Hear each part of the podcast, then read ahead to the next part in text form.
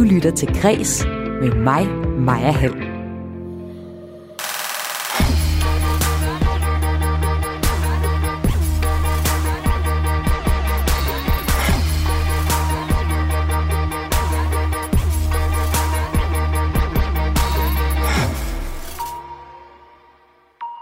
En gang tænkte komiker Thomas Warberg, at han bare var komiker.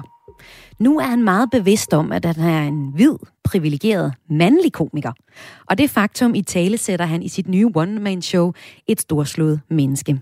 Det fortæller han om her i programmet i dag, hvor jeg også har besøg af kønsforsker Christian Gros til en samtale om mandens rolle her i 2021. Der er også andet på programmet i dag. Selvom komiker øh, Anders Madsen, en anden komiker, er en kreativ mand, så har han stjålet lidt fra blandt andet eventyret om Eskpot til filmen Ternet Ninja, der udkommer en to af på torsdag. Og meget af det, vi kalder kreativitet, det er ikke nyt det er stjålet og lånt lidt rundt omkring fra. Og det er faktisk en blanding af måske noget nyt og også noget gammelt. Det lyder det fra rektor for Designskolen Kolding og professor i kreativitet senere i programmet. Og her i dagens program, der samler jeg også op på, at kulturen har fået en ny minister. Og hendes favoritmusiker, det er Marie K. Velkommen til Kreds. Mit navn, det er Maja Hall.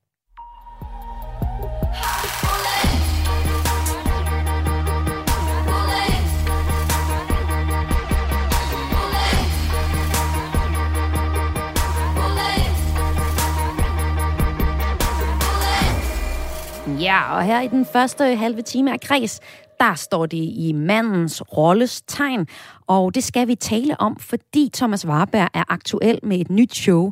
Det hedder Et storslået menneske. Og her er der lige en lille bid, hvis du lige skal komme i tanke om, hvem Thomas Warberg er, så det har her.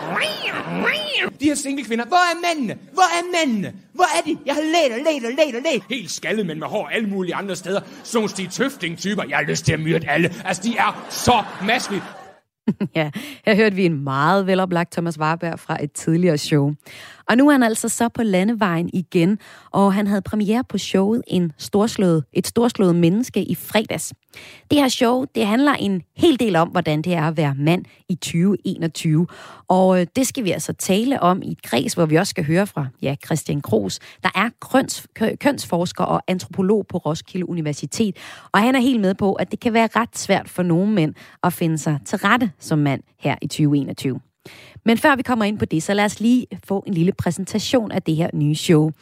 Her øh, på Christa talte vi tidligere med Thomas Warberg, og øh, han fortæller, at rammen for hans nye show, der har han brugt en scene fra aftenshowet. Det her det er et øh, mit fjerde one-man-show. Det er et show, der øh, har en overordnet tematik, som går lidt rundt i nogle lidt mindre tematikker. Den overordnede tematik er, øh, eller overordnet historie af mig, der sidder i aftenshowet og er blevet kaldt ind under lockdownen for at snakke om et eller andet, jeg egentlig ikke helt ved, hvad er, og har bare sagt ja, fordi jeg ikke har haft noget at lave. Og hvordan jeg så ender i alle mulige dumme situationer derinde, fordi jeg er uforberedt, og fordi at det efterhånden er ved at blive et sted, man kommer ind i de her programmer for mere at skulle skabe debat, end man skal underholde noget som helst. Og i det der kommer vi så omkring en masse forskellige små problemstillinger, hvordan man skal forholde sig til det som komiker og som mand i et moderne samfund, samtidig med at en million mennesker sidder og er klar til at dømme en for en tastatur. Faktisk så vil jeg starte med at skrive et show, der egentlig handler om det her med, at vi har en tendens til at mene utrolig meget, uden at vide særlig meget, inklusiv mig selv. Jeg er ret hurtig til at sige, sådan her hænger det sammen, og så har jeg måske en kilde på det. Og, da, og det var faktisk tematikken før coronaen overhovedet kom. Så da, da, da pandemien kom, der nåede jeg panik i omkring to-tre uger. Og så viste det sig, at hov, det fortsætter vi faktisk med, mere end vi plejer. Øhm, og det var sådan ret spændende at skulle sidde og se, samtidig med, at man udviklede et show, samtidig med, at samfundet udviklede sig så meget, og man kunne ikke gå ud og teste af samtidig. Så Det var faktisk enormt svært og enormt udfordrende man kunne have en idé, og så var den bare væk i fire måneder. Øhm, så, det, så showet er sådan i, i, i, i, i store dele blevet til på en, på en eller i, i store træk blevet til på en sofa i, i ført underbukser, men sådan sidste halvanden måned har man så endelig kunne komme ud på scenen, der har det rykket sig helt utrolig meget og ændret sig helt ufattelig meget. Men jeg havde for eksempel en, øhm, en, øh, sådan en ting omkring, øh, øh, Sasseline nævnte jeg, som en punchline i en joke, omkring at vi har en tendens til ikke længere at spørge eksperter, vi spørger os manden på gaden. Så hvis vi for eksempel spørger om corona, så, så i gamle dage ville indslaget have været at spørge Søren Brostrøm, fordi han vidste en masse ting om det. Men nu er indslaget ikke færdigt, vi skal også lige over og spørge Sasseline om det. Og jeg nåede jo at optræde et par måneder, eller et par uger i, må hvad der været, oktober-november, da vi åbnede op, før vi lukkede igen. Og der fungerede den joke enormt godt. Og folk griner, griner, griner. Så kom der en lockdown, og da jeg så kom tilbage og lavede den igen, så fungerede den slet ikke, fordi nu var, nu var det her for langt væk. Altså vi havde simpelthen glemt, at, at hun var ude og, og råbe højt øh, om en anden ting.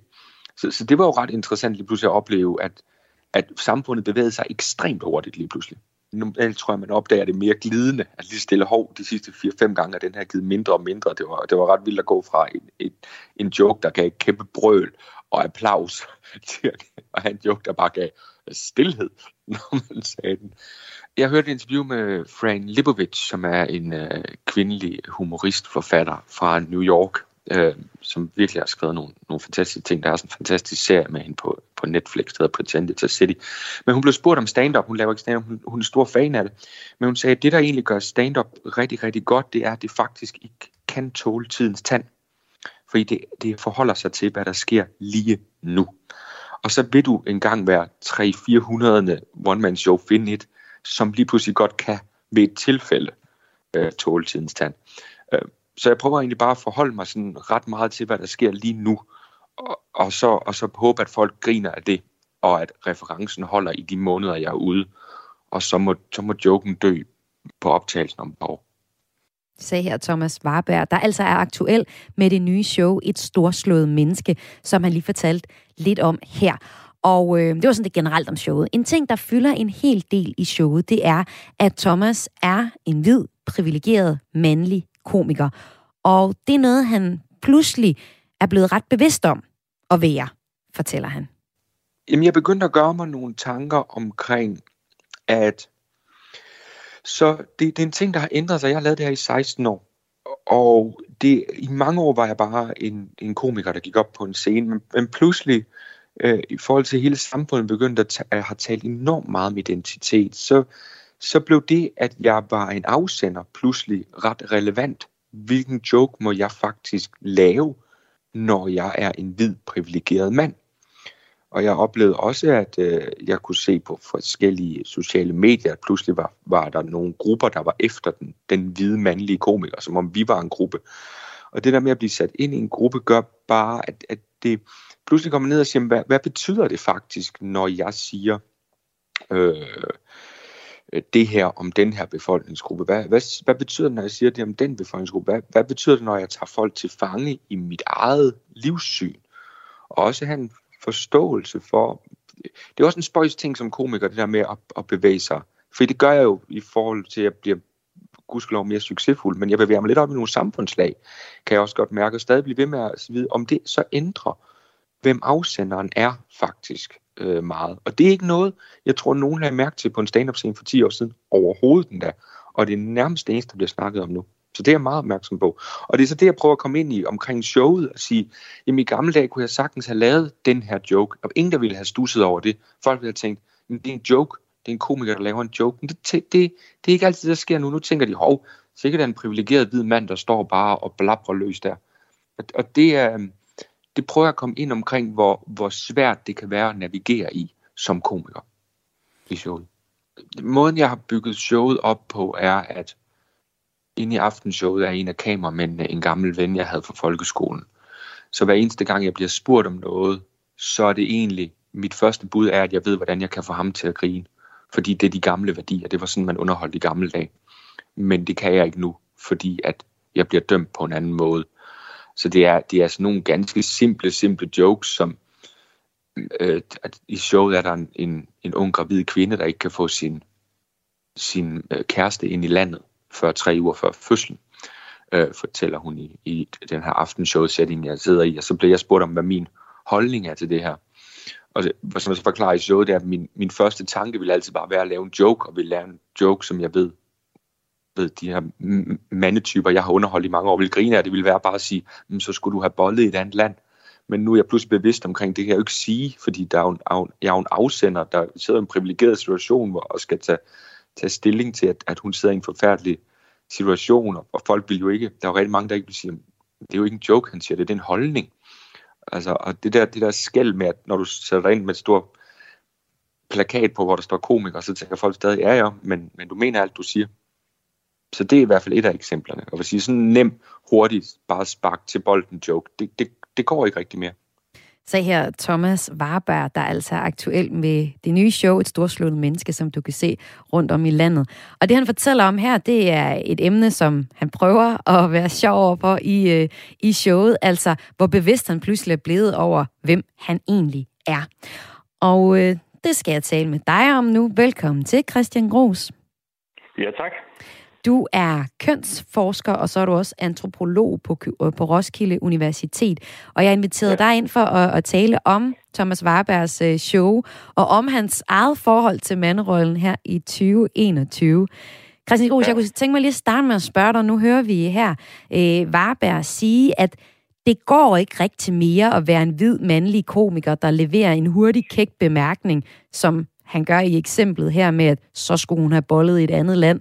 Altså, det fungerer simpelthen ikke længere. Har vores humor i forhold til køn simpelthen ændret sig drastisk, Christian Gros, inden for de sidste par år? Ja, hvis man skal måle på reaktionerne, som han også nævner, så, så har det jo, og det har jo blandt andet nok noget at gøre med, øh, hvis vi sådan tænker på, hvad der er sket de sidste par år med, med, med, med Black Lives Matters, også, også herhjemme, øh, øh, og med øh, altså MeToo-bevægelsen øh, blandt andet, øh, jamen så er der blevet sat fokus på det her med, hvem er det, der er afsender af, øh, altså af, af, af bemærkninger, for eksempel, øh, og hvad er magtforholdet mellem dem, der siger noget, og dem, det bliver sagt til. Øh, det, der er det i forhold til, kan man sige, identitet og race, køn og andre ting, der, der, er det, der er det kommet meget mere fokus. Så, så jeg kan godt forstå, at, øh, at han oplever, at der er sket øh, det her skift. Ja, at han simpelthen ikke kan levere de samme jokes som tidligere. Ja, ja selvfølgelig vil han, det vil han jo så opleve, fordi reaktionerne er anderledes end, end, øh, end, øh, end, end tidligere. Men, men jeg vil så gerne lige anholde et enkelt ting, han, mm. han nævner, som, hvor han siger, at øh, jamen, øh, altså tidligere, hvis han, hvis han ligesom kom med en, en, en, en joke, så ville man ikke, man ville ikke tænke så meget over, at han var mandlig komiker.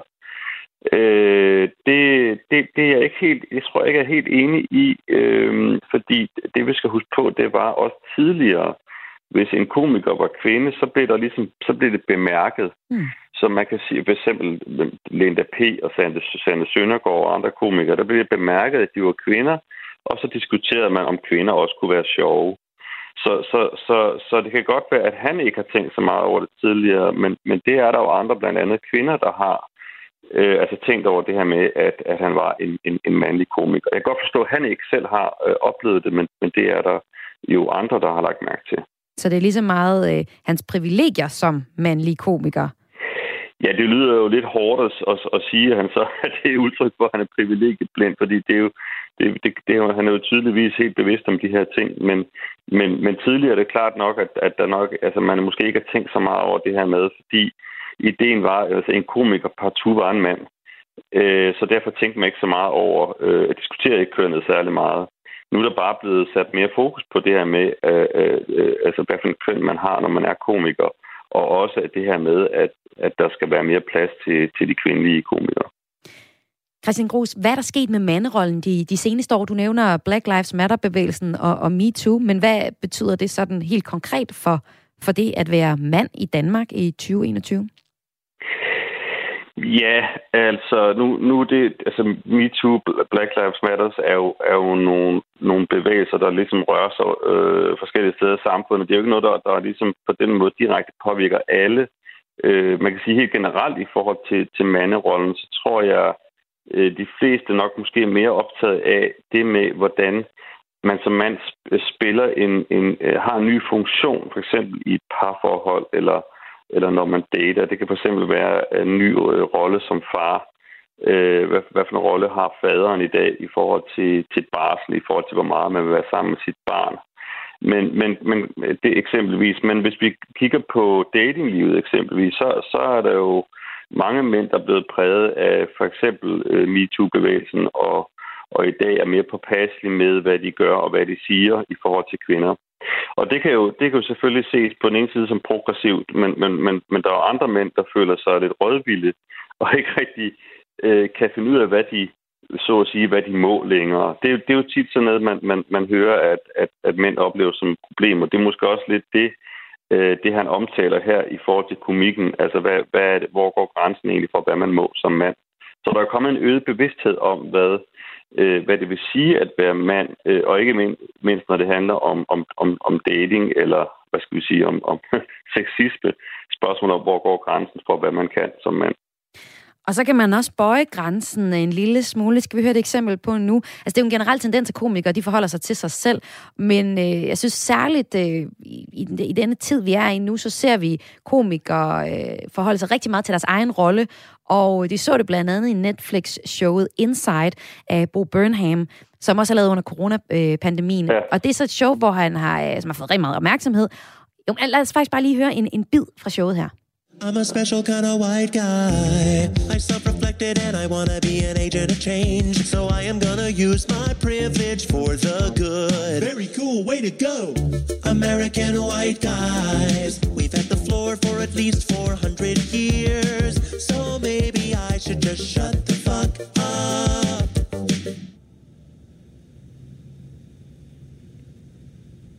I'm bored.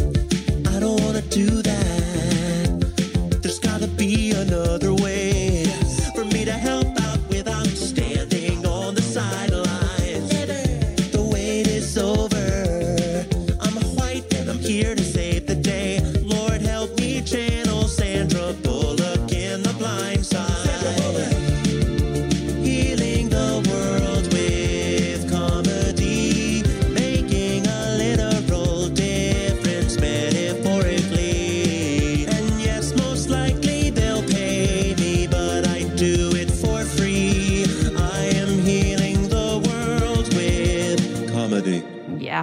her var det et eksempel fra Bo Burnhams show Inside, som du kunne høre, der der lyttet med. Det er ja. altså en slags musical også.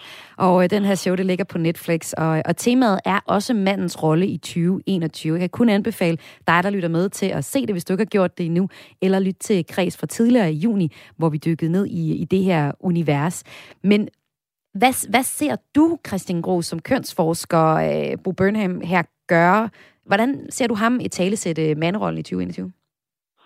Jamen, det er jo meget, det er jo meget sjovt. Det er sådan lidt me, me, en meta-sang omkring alt det her med, øh, med hvad man kan, kan som, som, som hvid privilegeret mand, eller hvad man ikke kan, og hvad ens rolle kan være i forhold til at, at sætte fokus på, øh, på, på, på, på de privilegier, der er i forhold til hvidhed, for eksempel, men, men også, jamen, hvor, hvor, hvor, hvor, hvor, hvor sjovt er det lige, og hvad, og, og hvad gider man i virkeligheden øh, det? Er, det? er det for kedeligt, eller hvad?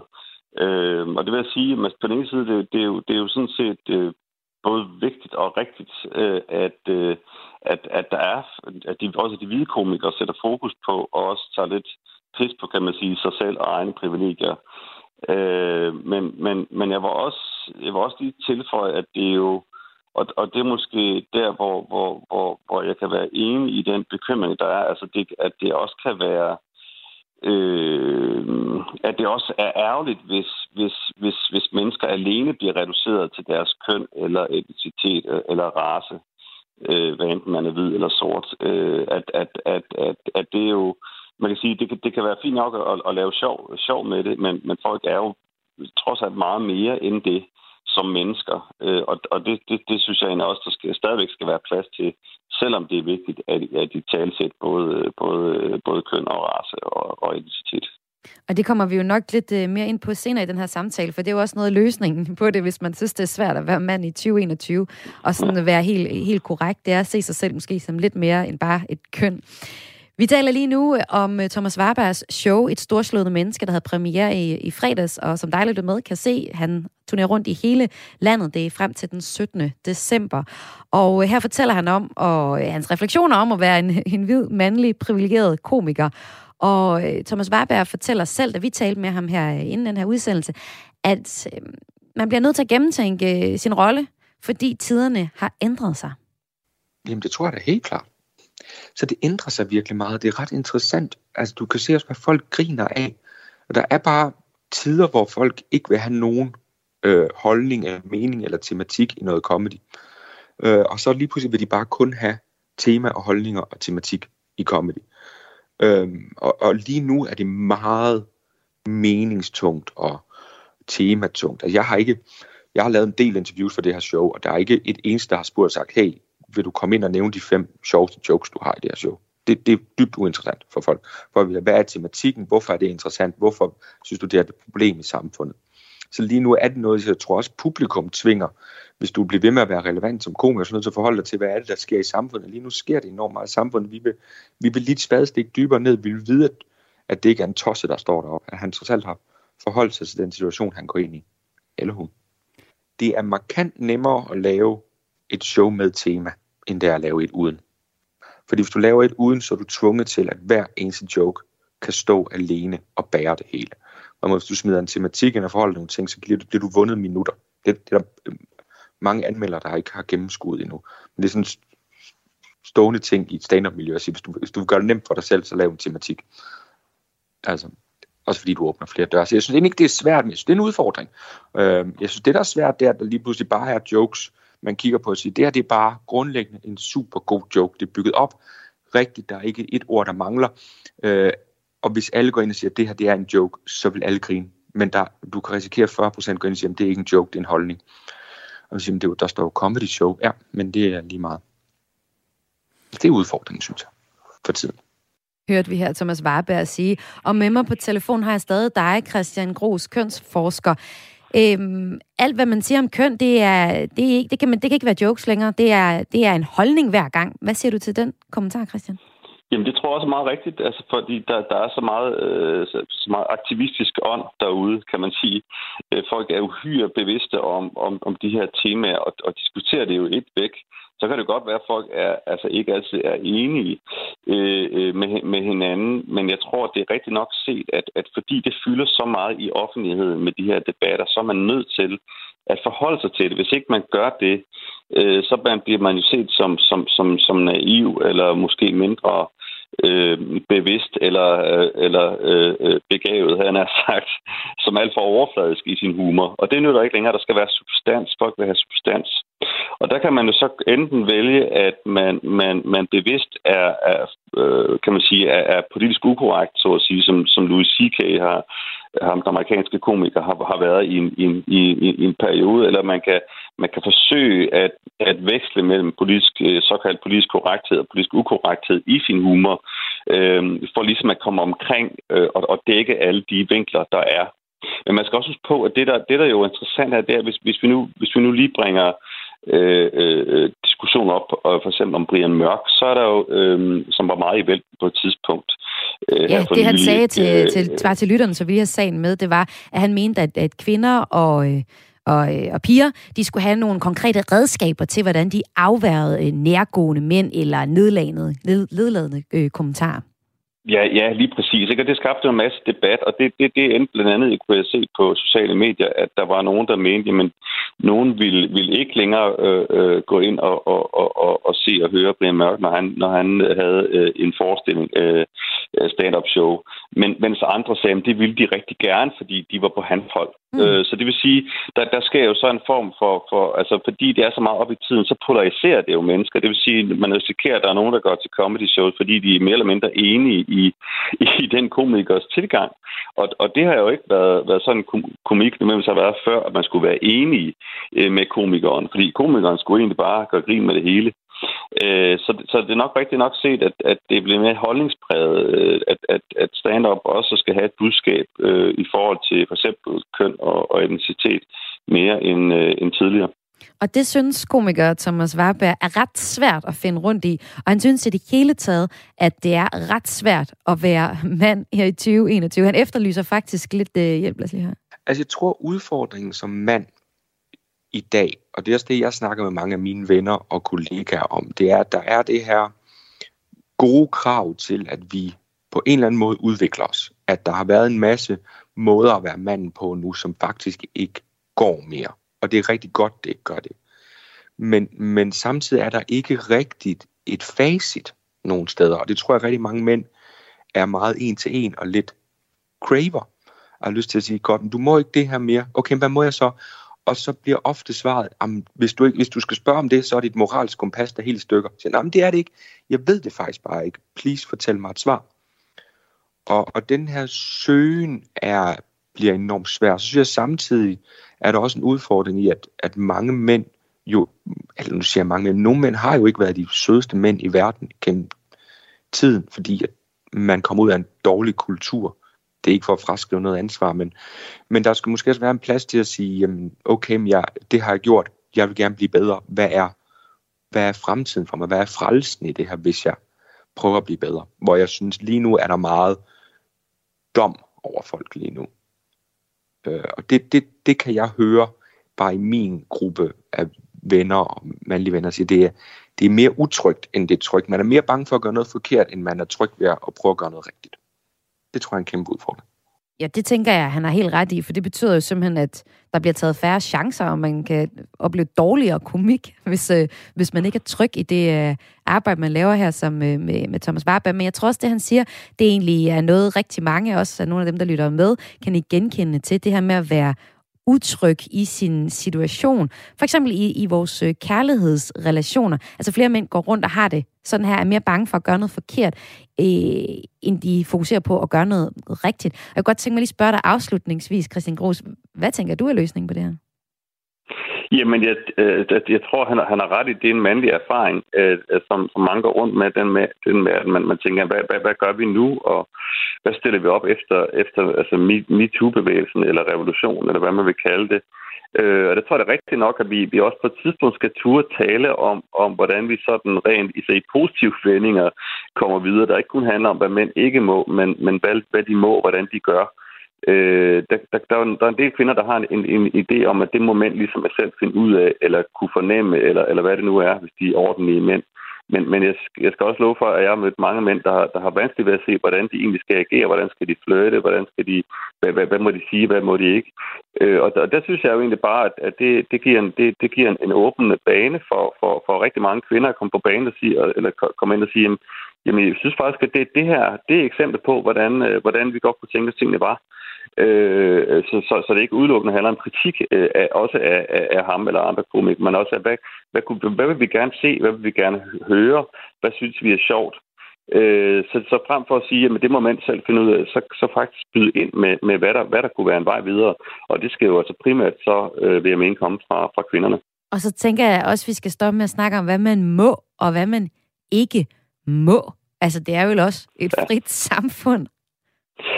Ja, men det er klart, at der er ting, der, der er grænser, man ikke skal overskride. Det er jo det, Helt sikkert, men det er hele tiden det der med, må man flytte, ja. må man smile, må man ja, snakke. Ja, ja, ja.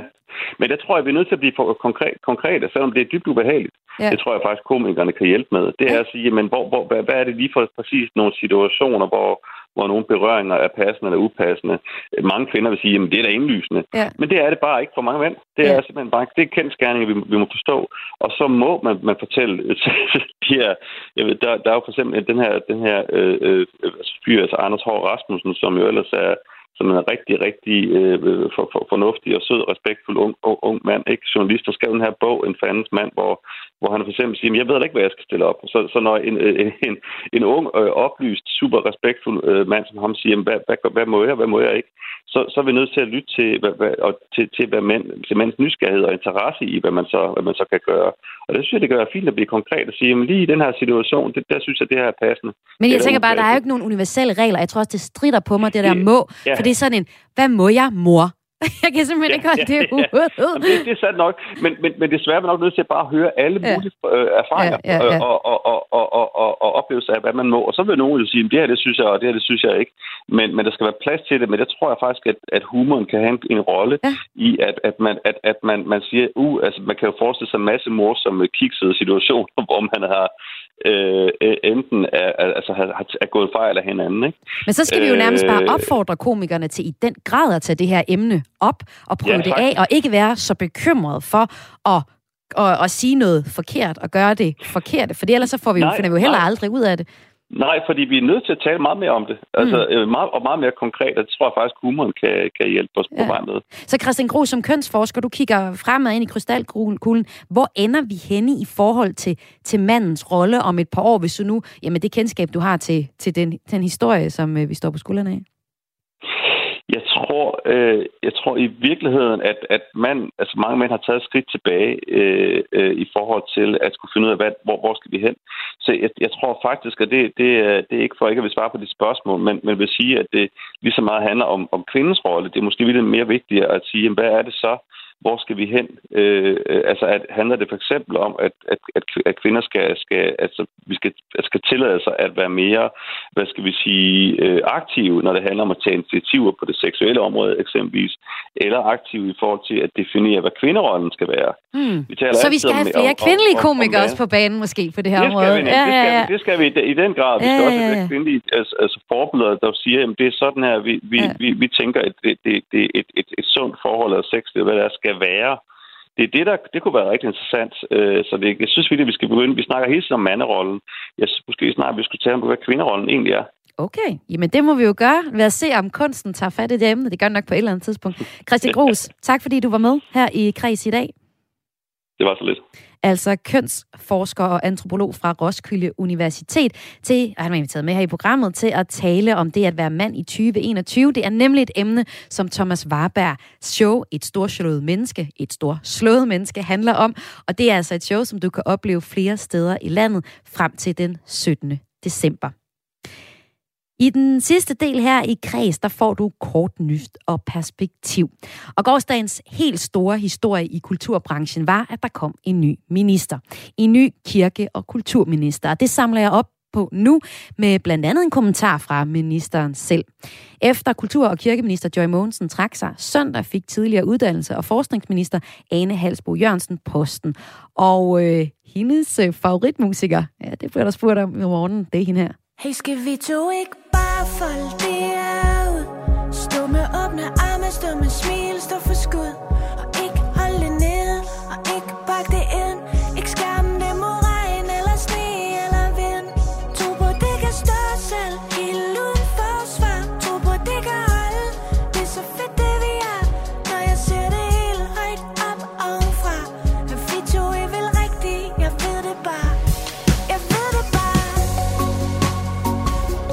Ja, det er Marie K. Generelt så ser kulturbranchen øh, Halsbo Jørgensen som en dygtig politiker, når jeg ser ud på de reaktioner, der er kommet på hende som den nye kirke- og kulturminister. Og vores egen politiske kommentator, skater øh, Thomas Larsen, altså her fra Radio 4, han fremhævede også i går til mig i kreds, at øh, det, at det, det er en, en, ressource, altså en vigtig kvalitet, som Halsbo Jørgensen har, og øh, at det virkelig kommer til udtryk i den kommende medieforhandling, som er den første store opgave, hvor hun skal bevise, at hun er den rette til posten og kan løfte sådan en opgave. Og det er jo sådan den politiske del af det, ikke? Men sådan for, for os, for dig og mig, så, så tænker jeg, at, at det spændende det bliver at se en ny minister, få betydning for, hvad det for eksempel kommer til at koste at gå i teateret, og hvordan vores børn kan gå til lokal musikundervisning. Altså det helt konkrete, altså kort set øh, sagt, så synes jeg, det er interessant med en ny minister, fordi det kommer til at betyde, altså hvilke kulturinstitutioner, der skal prioriteres. Altså, hvor kan vi opleve kultur, og hvad skal det koste for os at dyrke kulturlivet? Og det synes jeg bliver rigtig spændende at følge med i, om der kommer nogle øh, flere kroner eller færre kroner på, øh, på kontokortet, når jeg går for eksempel i teateret. I branchen selv, der ser man frem til en ny minister, og har enormt mange ønsker til, hvad hun skal fokusere på, kan jeg se, når jeg kigger rundt i øh, medielandskabet i dag. Jamen, der er så mange, der se os, hør os, hvad med os? Øhm, det allerførste, mange siger, det er, at vi skal sikkert ud af krisen. Og det sagde biskop ved Viborg Stift, Henrik Stubkær, også i Radio 4 morgen i morges. Vi er lige ved at komme ud nu af en coronakrise. Jeg kunne godt tænke mig, at vi fik taget fat i folkekirkens plads i samfundets øh, kriseberedskab. Det tror jeg, vi har brug for, også oven på det, vi har oplevet. Ja, så der er drømmen om at komme sikkert ud og få et stærkt kriseberedskab i kulturen. Og så er der en masse andre ønsker. En af dem, det er inden for museumssektoren. Der har de et ønske om, ja, at så komme på fod igen. Men øh, de efterlyser faktisk også en analyse af deres museum. Det sagde øh, direktør for Sydvestjyske Museer, Flemming Just. Og Han er også formand for Danske Museer i det hele taget de, det er en sektor, som er under kraftig forandring, og vi har tidligere ønsket af Joy Mogensen, at der skulle nedsættes en ekspertgruppe øh, til at, at få analyseret og komme med nogle forslag. Der er også tale om ændring af museumsloven, og der er tale om måske en øh, omfordeling af støtten. Det har Folketinget i hvert fald tidligere diskuteret en hel del, men det er der ikke kommet nogen vejen med de seneste fire år. Ja, det øh, Flemming Just taler om her, det er, at det netop kan have betydning for, hvilke museer vi kan besøge fremadrettet. Altså, der er nogle af de her museer, jeg kan for eksempel huske om øh, et her, et, et, øh, vestjysk museum, som sagde, at selvom der er fuldt booket med sommerhus her hen om sommeren, så var der ikke nogen, der besøgte dem. Skal de have nogle flere ressourcer, så de kan tiltrække flere, eller skal man sige, nej tak, der er ikke nogen besøgende, jamen så skal I simpelthen eksistere. Det er sådan noget, som Ane Halsbo Jørgensen kommer til at tage stilling til, øh, sandsynligvis. Og øh, Ane, hun var også med på morgenen i morges, og hun er fuldstændig klar over, at den allerførste opgave, det er at komme godt ud af coronakrisen. Og i det, der ligger også en opgave om at vende den dårlige stemning, der er kommet mellem kultur og kirkelivet, og så ministeriet. Det sagde den nye minister i morges i Radio 4 morgen. Jeg tror rigtig meget kommer af personlig møde og at lytte og være oprigtigt nysgerrig. Og det er jeg jo så heldig, at jeg faktisk har mulighed for. Fordi øh, jeg, modsat mine forgængere, øh, overtager på et tidspunkt, hvor rigtig meget jo er åbnet, og det personlige møde i meget højere grad er muligt. Så øh, det har jeg selvfølgelig tænkt mig at gribe muligheden for at komme mest muligt rundt. Tidligere minister Joy Mogensen øh, er af mange stemmer i kulturen, og rigtig mange af dem, jeg har haft besøg øh, af her i Græs, blevet skældt ud simpelthen for at være for dårlig til at tale kulturens sag under corona. For eksempel så stillede danske biografer sig fuldstændig uforstående over for, at afstandskravet kravet blev, øh, blev hævet, ophævet på, på stadion i forbindelse med EM, men at det ikke galt biograferne. Og det samme har man også hørt fra de festivalerne her hen over sommer. Det er så at sige, at afstandskravet er nu fjernet på, på hele kulturområdet, så noget nåede de at få ændret, mens Joy Mogensen var minister. Kritikken i kulturen har sådan, ja, generelt set, lyttet man har følt sig overset. Men det er der jo mange, der har. Og til spørgsmålet om, hvad hun vil gøre ved det, så svarede, svarede Ane Halsbo Jørgensen, at øh, det der med at føle sig overset, det lignede det, hun oplevede som uddannelses- og forskningsminister. Jeg tror simpelthen, folk helt samstemmende har følt en frustration i den her periode. En ensomhed, men også en frustration over, at deres arbejde, deres øh, frivillige arbejde, deres fællesskaber øh, forsvandt for en periode. Øhm, og jeg kan godt forstå, at uanset hvor man har siddet, har man, øh, har man gerne vil øh, have mere åbnet og, og have lov at være mere sammen. Til sidst i morgens interview med Ane Halsbo Jørgensen, altså vores nye kirke- og kulturminister, så havde Kasper Harbo, vores vært på øh, 4, eller Radio 4 morgen, også et spørgsmål, som man ikke kunne lade være med at stille, og det handler om Anes musiksmag. Joy Mogensen, hun fik øh, spørgsmålet, hvad er dit yndlingsalbum? På overfladen ja. et øh, super øh, hyggeligt øh, spørgsmål, men den gav bagslag, fordi hun valgte et øh, lavkulturelt, kasteløst album ved navn øh, Absolute Music 2 fra 1993. Og det kom faktisk til at ride hende lidt som Mare, og det blev sådan en, en måde at definere hende på også. Så nu skal du tænke dig godt om, Ane Halsbro Jørgensen. Hvad er dit yndlingsalbum? Jamen, jeg kan godt fornemme, at øh, det er en, øh, det er en, det er en vipserede at, at trække ind i det der. Men, øh, men jeg er, øh, jeg er glad for rigtig meget forskellig kultur, men, øh, men et album, jeg, jeg tit vender tilbage til, øh, er øh, jamen, mange af Marie Case, øh, men især det, der, øh, der hedder, øh, altså der, hvor, hvor vi taler uden forsvar, øh, og det er øh, altså det, der hedder de her dage. Og jeg ved godt, det er ældre dato, og jeg holder utrolig meget af det, vi, øh, øh, det hun også har lavet siden. Men, øh, men de her dage med Marie K. vil være et øh, solidt bud fra mig. Det er øh, og så har 20 jeg år nyere også... end, øh, end din forgængers, så mm-hmm. det er egentlig et meget moderne valg i forhold til Absolute Music 2. Ah, men jeg har også soundtracks fra min ungdom, øh, og jeg har også øh, hoppet rundt til mange D&D-koncerter i mine unge dage i det nordjyske osv., så, videre. så der er rigtig meget, man også kan trække frem for mig. Jeg har også Absolute Music i CD-samlingen, dengang man havde sådan en. Og her til ministeren fra Marie K's 2012-album, der hedder De her dage. Her får du nummeret Uden Forsvar med Marie K. altså. Hey, skal vi to ikke bare folde det ud? Stå med åbne arme, stå med smil, stå for skud.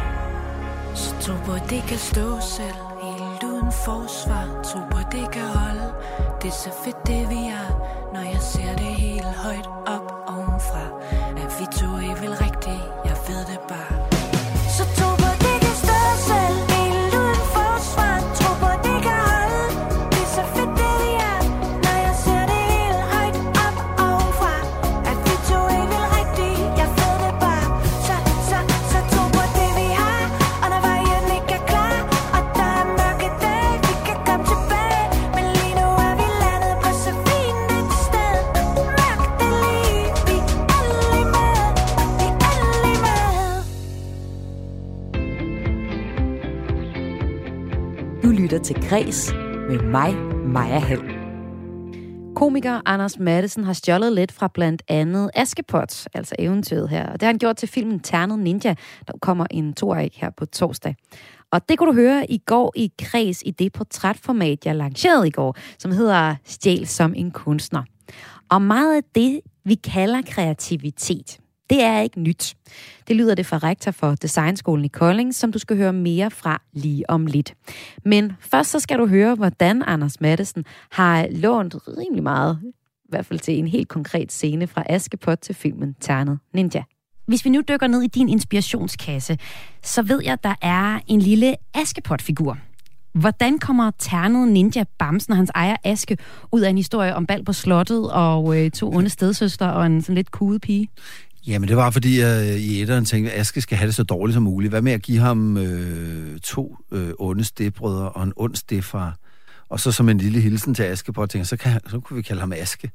Og øh, det endte også med, at der var en enkelt scene i bogen, hvor Jørgen vælter en, øh, hans stefar Jørgen vælter en æske Lego ud over gulvet og siger, du må ikke komme ud, før du har samlet det der op. Det var en ren hilsen til Askepot fortalte her Anders Madsen. Og det er sådan, at hver mandag så inviterer jeg en aktuel kunstner ind i vores nye portrætformat, der hedder altså Stjæl som en kunstner. De næste uger får jeg blandt andet besøg af forfatter Kim, Kim Fubs Åkesson, instruktør Lisa Jespersen og komiker Jan Gindberg.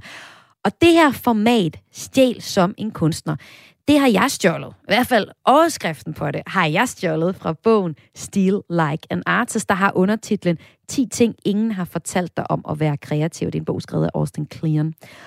Og det, det egentlig handler om, det handler om kreativitet og om, hvordan de gode idéer opstår. Og det har jeg talt med rektor for Designskolen i Kolding om tidligere i dag. Hun hedder Lene Tangård, og så er hun faktisk også professor i kreativitet.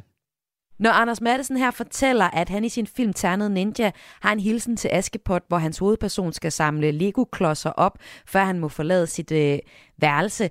Hvordan er det så kreativt, Line? Jamen, vi må jo se, om det er kreativt, fordi det er jo også noget, som, øh, som publikum er med til at bedømme. Det er ikke øh, faktisk kunstneren selv, der altid øh, kan vurdere.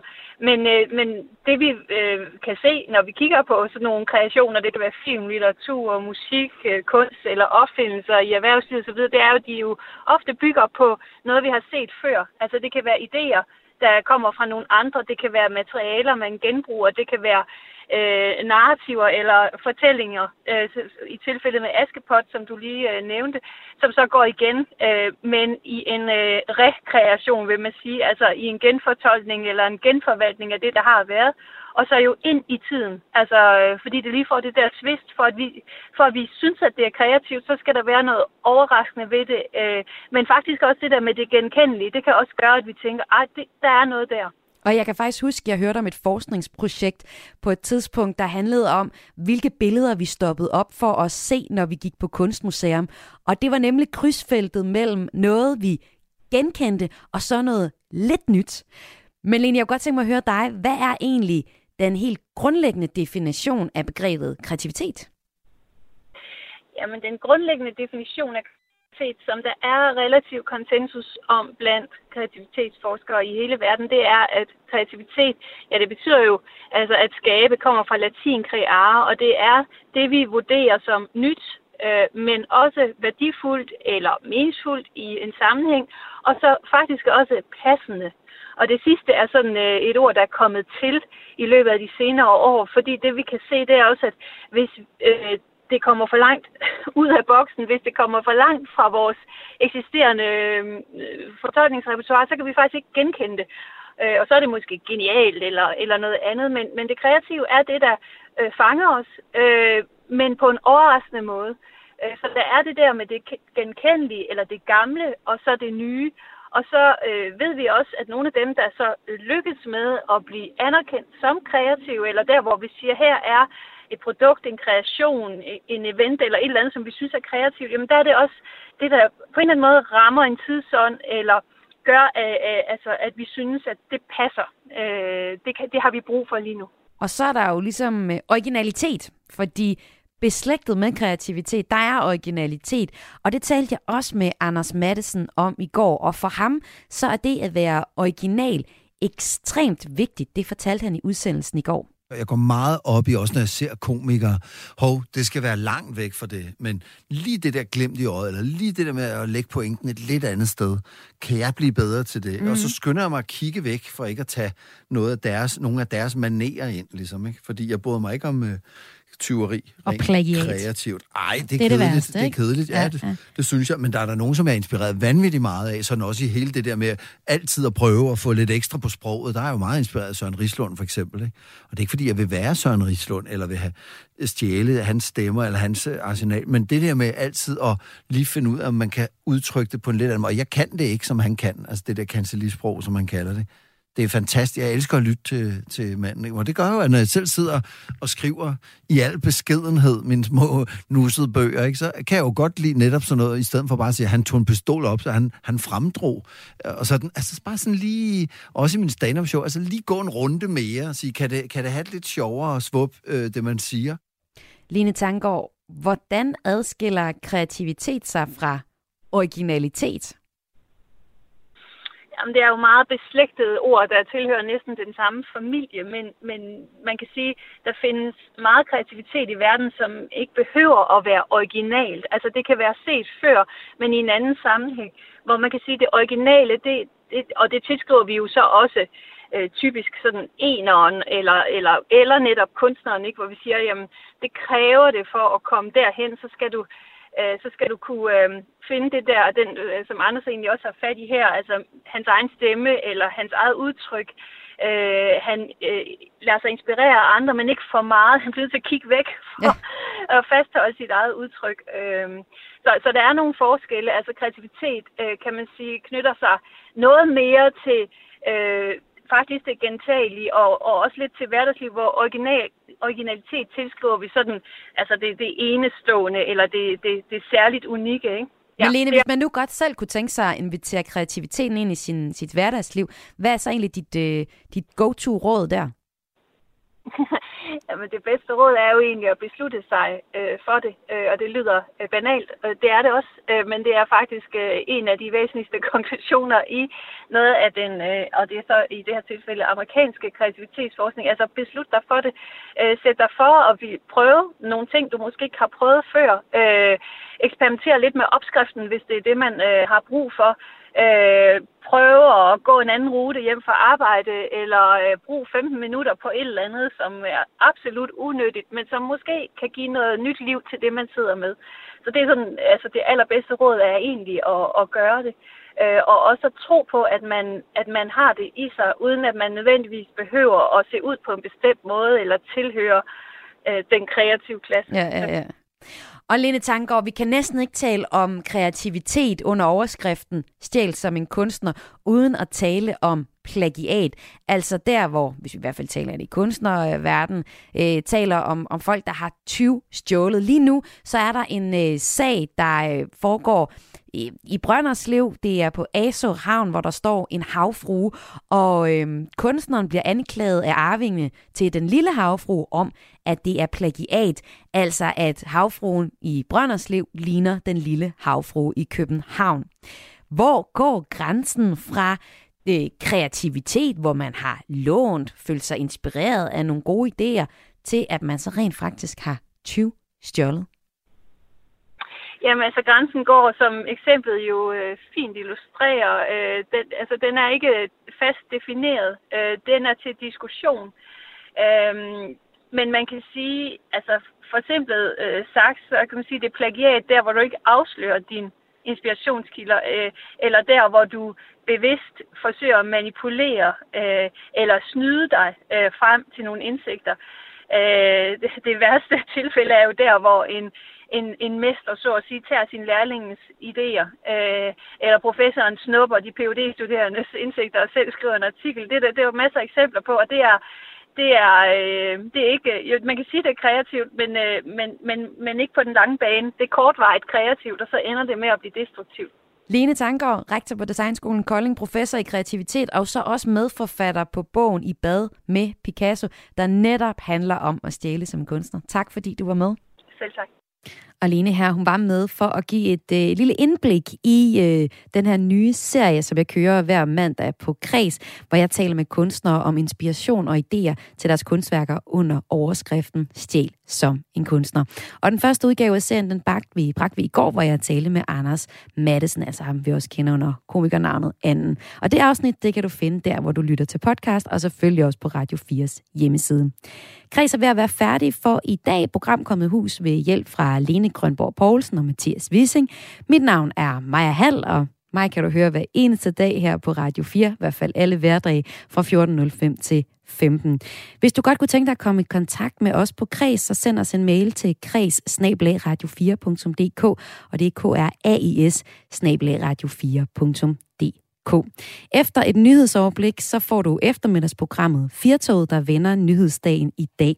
Og øh, jeg slutter programmet af her med et nummer med D&D, fordi som du måske hørte tidligere i programmet, så er Ane Halsbo Jørgensen hendes øh, favoritalbum, det er Marie K., altså det er vores nye kirke- og kulturminister. Men hun fortalte også, at hun i sin ungdom har danset rigtig meget til D&D, så vi slutter selvfølgelig udsendelsen af med lige et par minutter Sleeping My Day Away.